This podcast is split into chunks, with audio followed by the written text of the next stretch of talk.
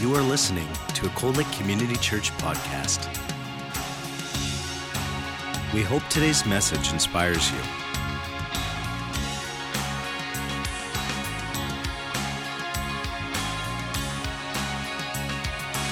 Cold Lake Community Church, a place where families connect. Praise the Lord. It is good to be able to come into His presence and honor the Lord in this way. I'm just going to go right into the message. So we don't have a whole lot of time left here. But uh, we'll just be directed by the Holy Spirit. Amen? Jesus told a woman in John chapter 4, verse 23 to 24, verse 16, really. Go and get your husband, Jesus told her. I don't have a husband, the woman replied.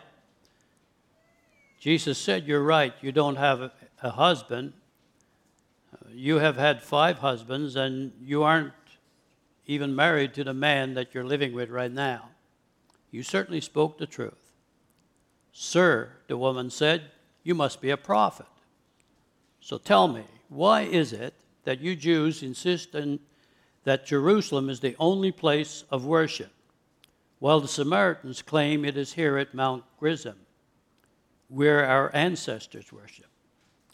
And Jesus replied, Believe me, dear woman, the time is coming and it will no longer matter whether you worship the Father on this mountain or in Jerusalem. You Samaritans know very little about the one you worship. Well, while we Jews know all about him, for salvation comes through the Jews.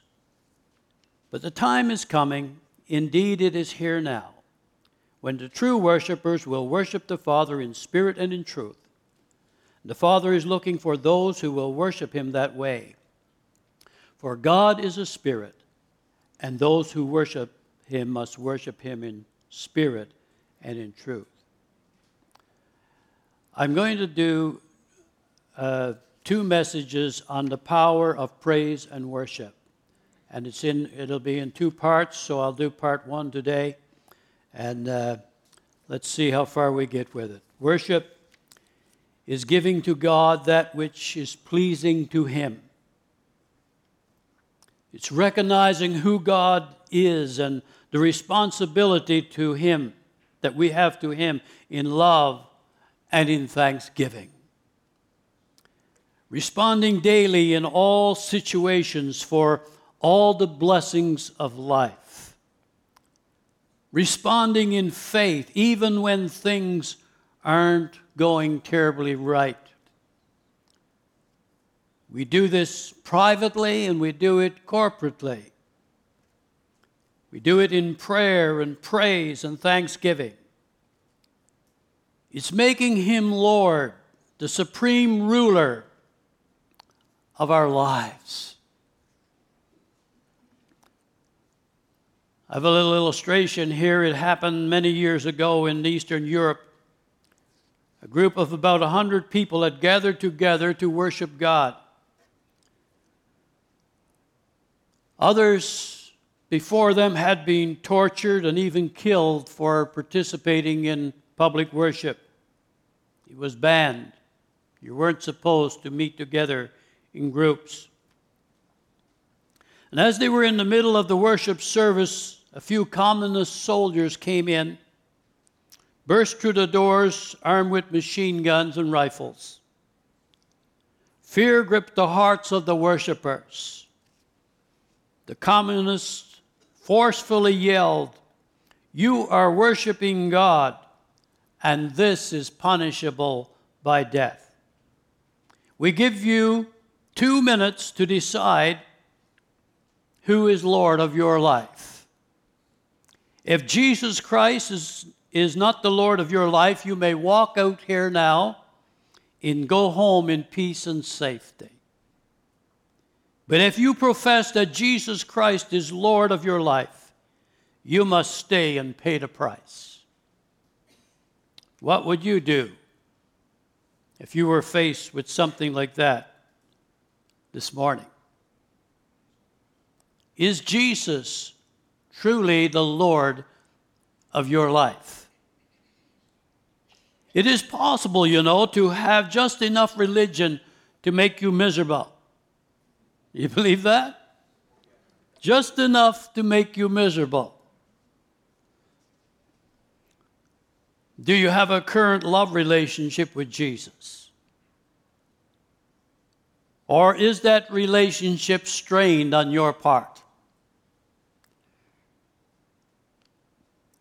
Some people come to church, they give money, they sing songs, they serve faithfully.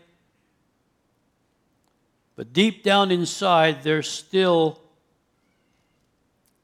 Lord of their own life. But if Jesus Christ isn't Lord of all of my life, then He's not Lord of my life at all. Jesus said to worship my first point worship in spirit. This woman was discussing places of worship with Jesus, saying that the Jews worshiped at Jerusalem while the Samaritans worshiped at Mount Gerizim. Jesus seized the opportunity and got right to the heart of the matter. But the hour is coming and now is when the true worshiper shall worship the Father in spirit and in truth, for the Father seeks such to worship him.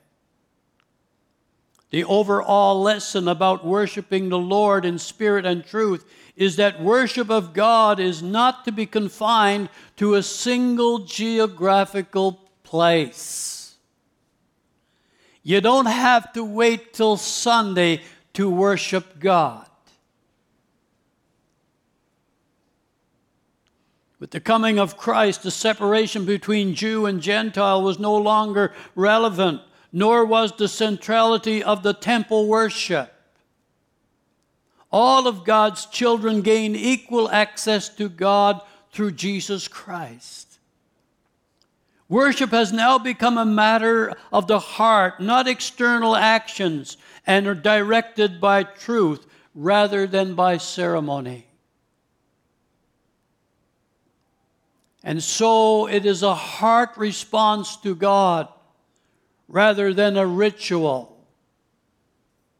And that's what makes it exciting. In Deuteronomy 6 4, Moses set down for the Israelites how they are to love their God. You shall love the Lord your God with all your heart, with all your soul, with all your might.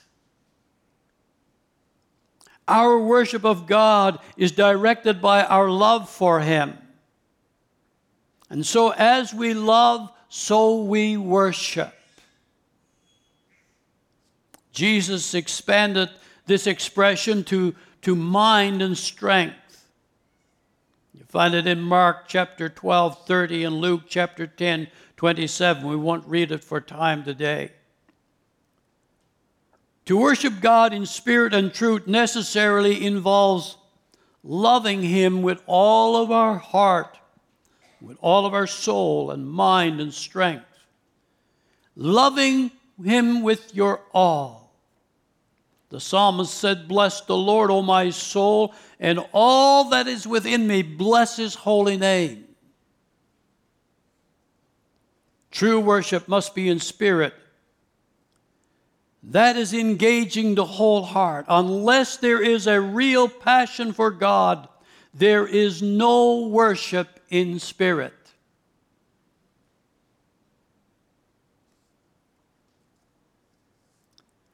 Worship in truth. At the same time, worship must be in truth. That is properly informed. Unless we have knowledge of the God we worship, there is no worship in truth. We're just being copycats. We're doing something that someone else is doing that knows what they're doing because they know the Word of God. They know who God is. They've got a relationship with Him. But sometimes the same people that are worshiping most verbally and vocally do not have a good understanding of who God is and who they are in Christ. Spirit without truth leads to a shadow, shallow, overly emotional experience that could be compared to a high. As soon as the emotion is over, so is the worship. And that's not what God intended. We worship Him in spirit and in truth. Worship becomes a part of us. On the other hand, truth without the Spirit can result in a dry, passionless ritual. This can easily lead to a form of joyless legalism, and we don't want that either. The best combination of both aspects of worship results in a joyous appreciation of God informed by Scripture, knowing God through the Word. The Word reveals the Father and the Son and the Holy Spirit to us today. The more we know God, the more we know about God, the more we appreciate Him. The more we appreciate Him, the deeper our worship. The deeper our worship, the more God is glorified in our lives.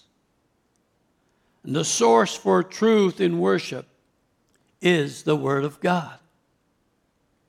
In Isaiah 29 13, the Lord says, These people come near me with their mouth and honor me with their lips, but their heart is far from me. Their worship of me is made up only of rules taught by men. God wants heart worship. He wants us when we say, I love you, Lord, He wants to know it's coming from the heart. And believe me, He knows. But we need to know that we're serving Him because of what He has done for us. We're serving Him because of the love that has been shed abroad in our hearts. Because of what we reenact in communion every month that God so loved me. Even while I was a sinner, He died for me. And we begin to show our appreciation to Him in worship.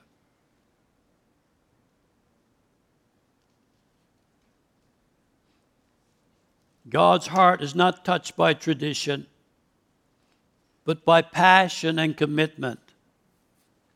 Worship is not about you. Worship is not about me. It's about God. It's unto God and it is for God. The psalmist said, I will praise you, Lord, with all my heart. I will tell you the marvelous things you have done. I will be filled with joy because of you. I will sing praises to your name, O Most High. I will bless the Lord at all times. His praise shall be continually in my mouth. My soul shall make her boast in the Lord. The humble shall hear thereof and be glad. O magnify the Lord with me, and let us exalt his name together. My third point is worship is a lifestyle. This, not, this does not mean that we're always singing and shouting. It is speaking of an attitude of the heart, as in the scripture which says, pray without ceasing. That doesn't mean that we're always on our knees. But we are in an attitude of prayer, and every time there is a need, we go to God, we express that need, we let Him know that we're depending upon Him for our very livelihood, for the healing of our bodies, the saving of our souls, the financial situations of our life, everything. We need Him. Praise and worship becomes a lifestyle.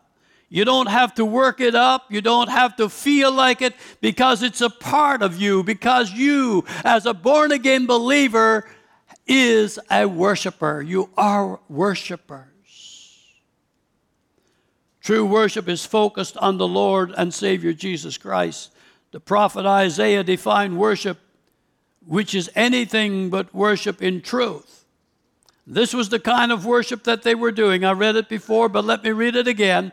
These people come near me with their mouth, they honor me with their lips, but their hearts are far from me. Their worship is of me is made up only of rules taught by men. God wants us to worship him from a natural flow of our heart. You can imagine what your marriage would be like if you just give your wife a pick on the forehead and said, I love you, no emotion to it, no nothing, and you never ever did anything nice for her, never helped her in any way, wouldn't really be very comforting to her. It wouldn't be very convincing that I love her. Then on the other hand, I want, I want, I want, I want, you know make my meals, do all the, the cooking and all of the cleaning, all of that stuff. And I love you. Doesn't work, folks. You're going to be in trouble. If you're doing that, stop it. And start talking to her from your heart. And God wants us to talk to Him that way, from the heart. Although there are millions of people in Canada who call themselves Christians, the morality of this nation is quickly going down the tubes. Do you know that? Are you aware of that? Amen? It's not because there's not enough Christians claiming to be Christians. It's because there are not enough of us acting like Christians. We are not living up to the standard that the Bible sets for those who love the Lord. If we simply reserve worship for Sunday morning, we're only paying lip service to the Lord. Now, I love Sunday mornings, and I love it when we get a bit emotional in here. Amen? That's good. I mean, I don't want a religion I can't feel. I want something that I can get emotional about. And so Uh, I, I want to thank God for the opportunity to be able to come into a church building and really worship God and give Him my all. Worship is much, much more than just singing songs and dancing and shouting and raising and clapping our hands, although I love it all and I want to see more of it happening in Cold Lake Community Church. Amen? All of these are manifestations of our love and affection for the Lord. It's showing him that we do love him, that we do appreciate him. And we have a place where we can vent how we feel. And I think that's great. These are emotional outbursts of how we feel about the Savior of our soul. And that's okay. That's the way it should be in corporate worship. But make no mistake, true worship is saying it with our lives every day. You hear me? True worship is saying it with our lives every day. It must be backed up with actions at home, on the job, and in the marketplace. True worshipers desire to spend time in His presence. They have time to wait on God and to make the Lord their priority. Their minds are stayed on Him. No one should ever have the excuse that I'm too busy to spend a bit of time with God every day. I don't care what time you got to get up to go to work, you can get up a half hour earlier and spend time talking to God. You'll be surprised at how good it will make your life your, your day go. You will be surprised at how efficient you will be on the job and how much work you will get done if you put God first. True worshipers desire to spend time in His presence. They have time to wait on God and to make the Lord their priority. Their minds are stayed on Him. When it comes to worship, we must realize that when Jesus is in our midst, we must give Him all of our attention. Some of us only worship the Lord with joyful hearts when things are going well, when we're feeling okay. In times of despair, we find it difficult to focus on the greatness of God. We're more likely to focus on the greatness of our problem. We can so quickly forget the Word of God.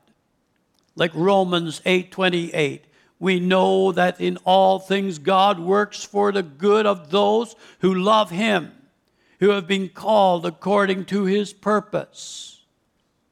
God is working on my behalf. God is working on your behalf, regardless of what you're facing right now. The trials and the problems of life will come, but our God is greater. Amen? Psalm 34 1 says, I will extol the Lord at all times. His praise will always be on my lips. 1 Thessalonians 5:18 says, "In everything give thanks, for this is the will of God in Christ Jesus for you." God desires that we would be thankful and that we would praise him because he knows what it does to our human human bodies and our human spirit as we begin to give him the honor and the glory and begin to thank him for the promises of his word that never fail. So, in conclusion, this is what you've been waiting for, right? I want to challenge you to become true worshipers today. John chapter 4, 23 and 24, a time is coming and has now come when the true worshipers will worship the Father in spirit and in truth. For they are the kind of worshipers the Father seek. God is spirit, and his worshipers must worship him in spirit and in truth. Brothers and sisters, that time is now. That time is now. And we are a, of a group of millions upon millions of people that gather together in churches big and small all over the world. And we know how to worship. We know how to let go and let God. We know how to just pour our all out to Him.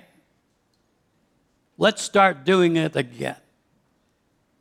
Anything less appeals to the flesh and conforms to the world.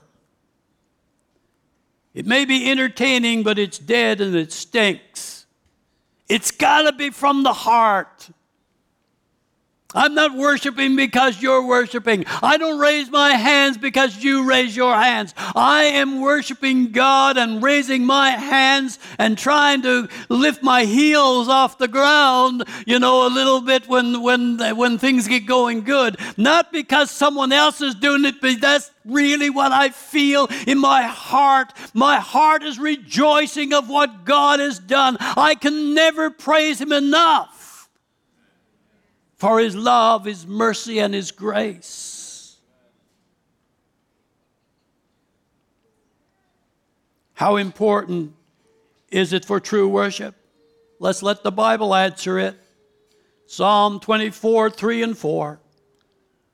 Who may ascend into the hill of the Lord, or who may stand in his holy place?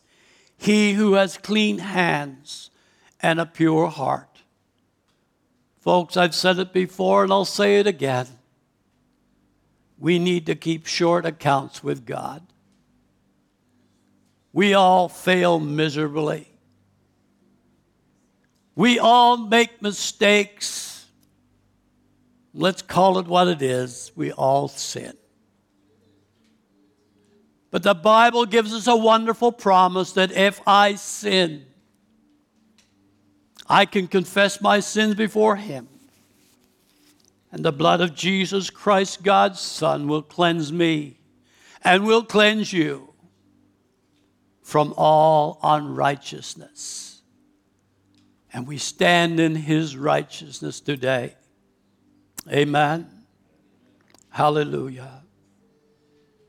You may say, My hands are not clean, my heart is not pure. I've failed God. I've tried and I've tried and over and over again. I fall into the same temptation. What can I do? If we confess our sins, He's faithful and just to forgive us and to cleanse us from all unrighteousness. When we do this, we get the junk out of our lives. We, do, we qualify to be true worshipers. And now the shout and the waving of the hands and the dancing of the feet has meaning. There's life, there's power, there's relationship because now you're worshiping in spirit and in truth. Don't cover up your sin. Don't make excuses for the wrongs that you do. Ask God to forgive you and get on with life, get on with living and walking this spiritual walk with clean hands and a pure heart and worship Him with all your might. This is what the psalmist said in Psalm 100, verse 4. Enter into his gates with thanksgiving, into his courts with praise. Be thankful unto him and bless his name. We're going to talk about that the next time I preach. Mark is preaching next Sunday uh, and uh, to our kickoff, but um, the next time I, I, I, preach is going to be on worship, on the, on the praise aspect of worship. And so uh, it's, it's going to be a rousing time, I'm sure. Uh, praise him with the sound of the trumpet. Praise him with the harp and the lyre. Praise him with the tambourine and the dance. Praise him with the string and the flute. Praise him with the clash of cymbals. Praise him with resounding cymbals. Let everything that has breath praise the Lord. Praise the Lord. Praise the Lord. Back to the story that I began my message with. As the communist soldiers waited for an answer, a deacon of that church, a man whom many looked up to, bowed his head in shame and walked out of that meeting place. A young lady who thought that she was too young to die rose up and walked out. A teacher of the word, weak in faith, chose to walk out as well. One by one, half of those that were in that place bowed their heads and walked out, but there were still about 50 people who remained. They were strong. They feared nothing or no one but God Himself. They believed, as Paul said, For me to live is Christ, to die is gain. The communists asked, Any more? This is your last chance. When all who wanted to leave had left, the group of communist soldiers put down their guns and rifles and said, we acknowledge your faith in Jesus Christ as Lord. We also are believers in Jesus Christ, and we were looking to be with those who are true worshipers. Are you a true worshiper? Let's worship the Lord. There's an old song we used to sing one time. We worship and adore you, bowing down before you songs of praises singing, hallelujahs ringing.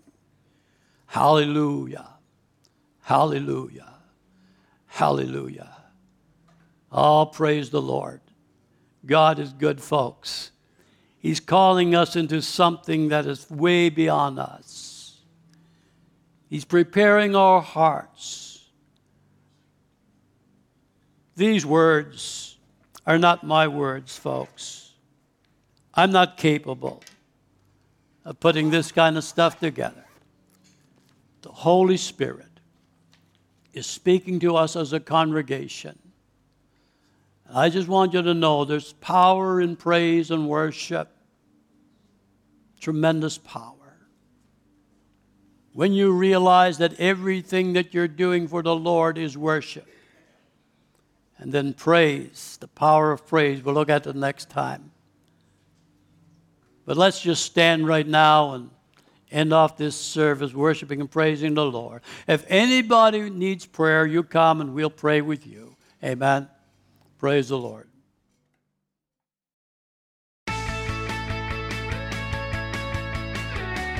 You have been listening to a Cold Lake Community Church podcast. We hope that you've been blessed by this teaching from Cold Lake Community Church. Thank you for your continued support of this ministry. Cold Lake Community Church, a place where families connect.